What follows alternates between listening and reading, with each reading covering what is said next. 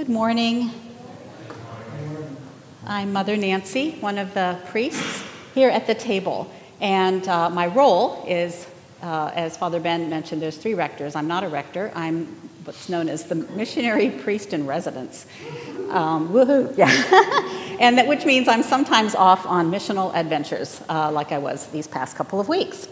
But it gives me great joy to be with you today and to proclaim good news in the name of the Father and the Son and the Holy Spirit.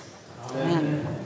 So, our texts today remind us that God is a justice seeking, life giving God, a God who is slow to anger and abounding in love.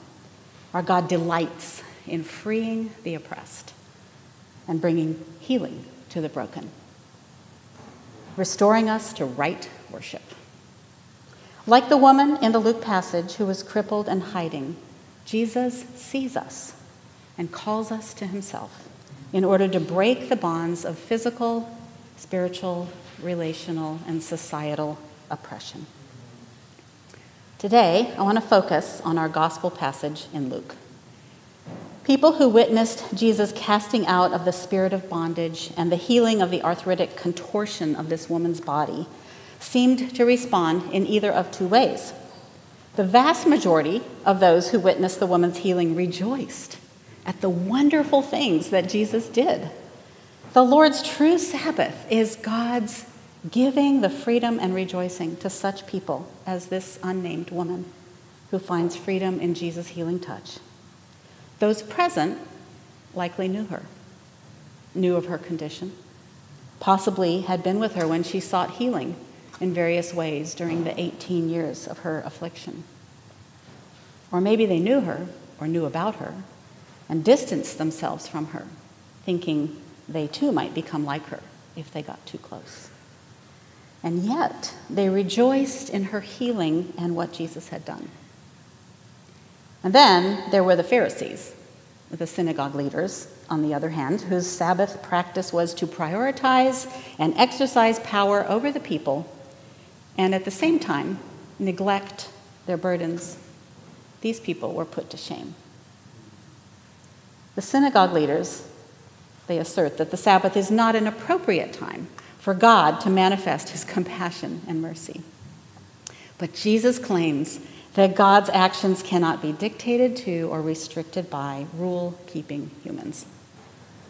Though our Isaiah 58 text admonishes the people to not break the Sabbath, the underlying current of Isaiah and the whole Bible is that God satisfies the needs of the oppressed and calls us to do away with the yoke of oppression. Our Psalm 103 text, verse 6, reminded us that the, Lord's, the Lord works righteousness and justice for the oppressed. And verse 8 says, The Lord is compassionate and abounding in love. Yes, we're to remember the Sabbath and keep it holy, we are called to do that. But God's mercy and healing know no limits of time and place. Thanks be to God. The Sabbath in Jesus' practice and teaching assures us of God's freeing power of Christ over the bondage at work in the world through oppressive burdens on God's people. Burdens that the Pharisees and the world around us want to keep in place. But this unnamed woman becomes a testimony to the freedom of the people of God from demonic oppression and the crippling burden of disease and anything else that robs us of real life. This is the good news that we proclaim. Just like the woman in the synagogue, Jesus sees us. Jesus sees you and desires to break the bonds that oppress you, whatever they are to bring healing and restoration into your life. As I studied this pericope, I wondered what purpose is served by Luke's story at this point in the gospel narrative about Jesus healing a woman who's been disfigured by some affliction. The heart of the text tells us much about Jesus' identity and his authority, and about the character of God as revealed in what Jesus does. Jesus doesn't pray for the woman, as you or I might, but simply calls her over and declares, Woman, you are set free from your infirmity. When he lays his hands on her, her, she is immediately liberated from whatever it was that was crippling her. Her healing depends neither on her faith nor the faith of others.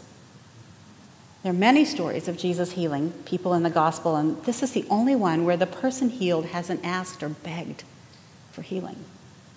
She's invited to trust Jesus through his calling her to come to him.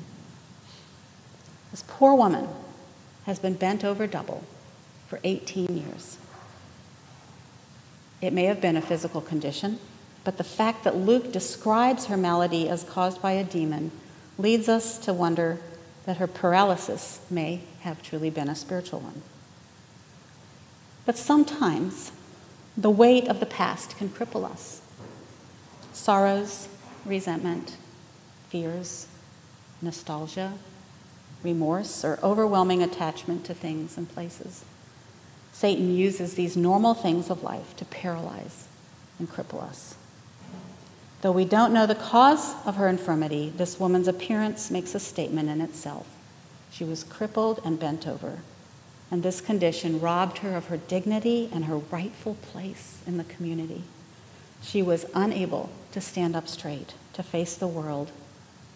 Think of the perspective this woman had.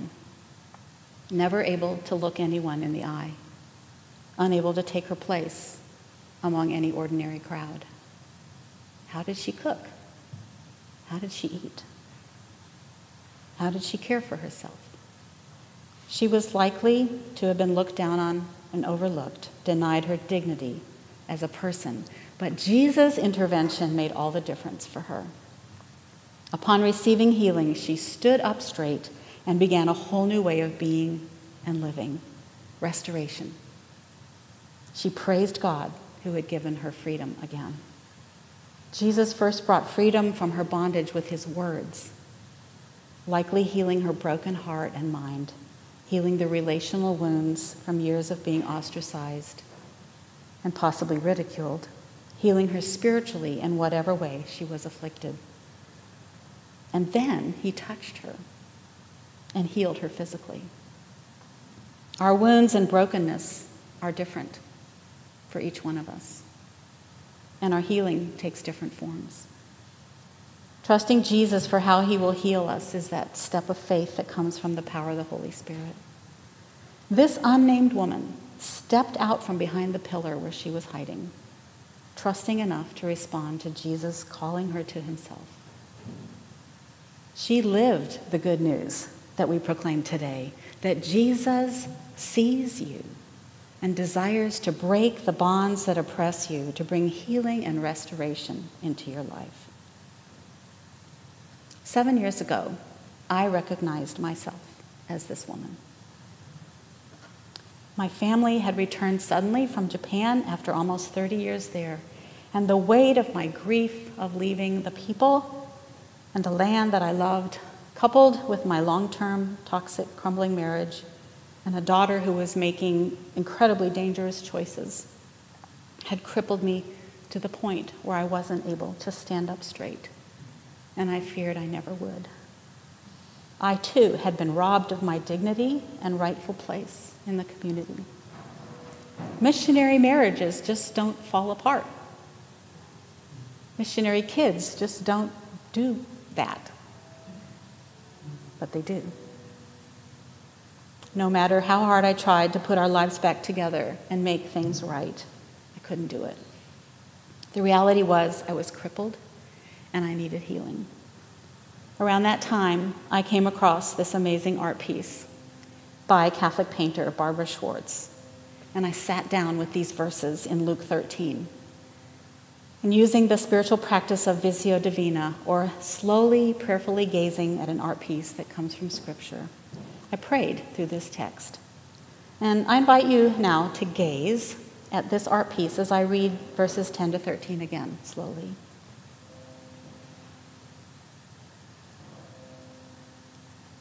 On a Sabbath, Jesus was teaching in one of the synagogues. A woman was there who had been crippled by a spirit for 18 years. She was bent over and could not straighten up at all. When Jesus saw her, he called her forward and said to her, Woman, you are free from your infirmity. And then he put his hands on her and healed her. And immediately she straightened up and praised God. The word of the Lord. Thanks be to God. I love the verbs in this passage. It's kind of a nerdy thing, I know, but I love verbs. And they carry so much meaning, especially action verbs. Let me share with you what I heard as I sat with these verses. This is what I heard for me, myself, but I believe this is what God wants each one of us to hear. Jesus sees me. He calls me to himself and speaks to me. Nancy, you are set free from your infirmity. And then he puts his hands on me and he heals me, and immediately I straighten up and praise God. My marriage didn't suddenly miraculously heal. Actually, it never did, and ended in divorce several years later. And my daughter still struggles with making wise choices. But Jesus healed the unbearable pain and grief and enabled me to walk upright and praise Him. He still sees me, and He's still calling me to Himself. He still speaks to me and heals me as I respond to His voice with trust. The past two weeks, I was in Nepal teaching in a mission training school. The 25 students and staff engaged deeply with scriptures about their identity in Christ. For one of the activities, we used this Luke passage and this art piece for Visio Divina. I also had them spend time on a worksheet naming their fears and coping mechanisms, or crutches or walking sticks, like this woman in the painting, that they had put into place over the years. I prayerfully filled out the worksheet myself, just in case they needed to hear an example uh, in order to, to know how to do the worksheet. But um, they caught on just fine. so um, I, as, I, as I filled out the worksheet, I was surprised at the fear that came up for me fear of making close relationships because I might get hurt again. I might have my heart broken again. And I'd never named that before. And I realized my coping mechanism was to stay busy and keep people at arm's length. And even though I didn't need to share the worksheet with the students at that point, later in the week, I did.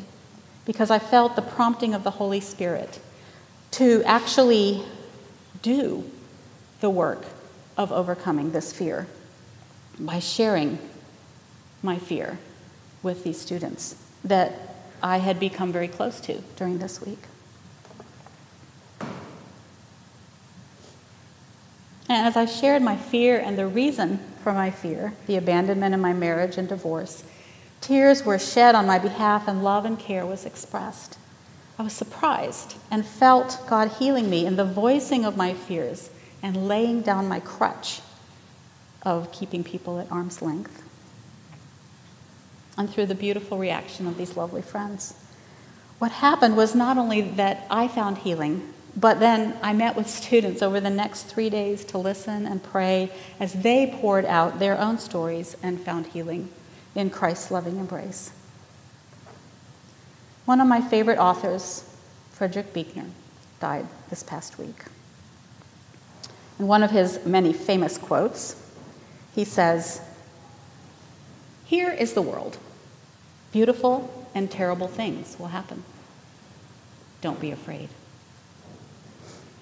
That sounds like Jesus' promise to the disciples. In this world you will have trouble, but take heart. I have overcome the world. Do not be afraid. And then he assures them of his peace. Terrible things had happened in my life. Terrible things have happened in your life. Beautiful things have happened in my life and in yours. We don't need to be afraid. Jesus continues to see me, and Jesus sees you, and he brings healing. And because nothing is wasted, he brings healing to others through us. Jesus sees you. Jesus is calling you to come to him in your bent over state, not asking you to straighten up, but bending over to look into your eyes, really seeing you, knowing your pain, whatever it is that has weighed on you and kept you bent over for years. Jesus speaks words of healing over you. Let him touch you to restore you to right worship. As we enter into a time of prayer now, there will be an opportunity for you to embrace healing in a prayer of response. And then, as we do each week during Eucharist, we'll offer prayer ministry. There will be someone here in the to my right um, available for prayer. I don't know if if Josie's here. Josie's here. Josie will be here, and I'll be in the foyer um, to meet with you for prayer. I also encourage you to make use of the prayer candles and to voice your prayers for yourself and others as you light a candle. Jesus sees you and desires to break the bonds that oppress you, to bring healing and restoration into your life. In the name of the Father, and the Son, and the Holy Spirit. Amen. Amen.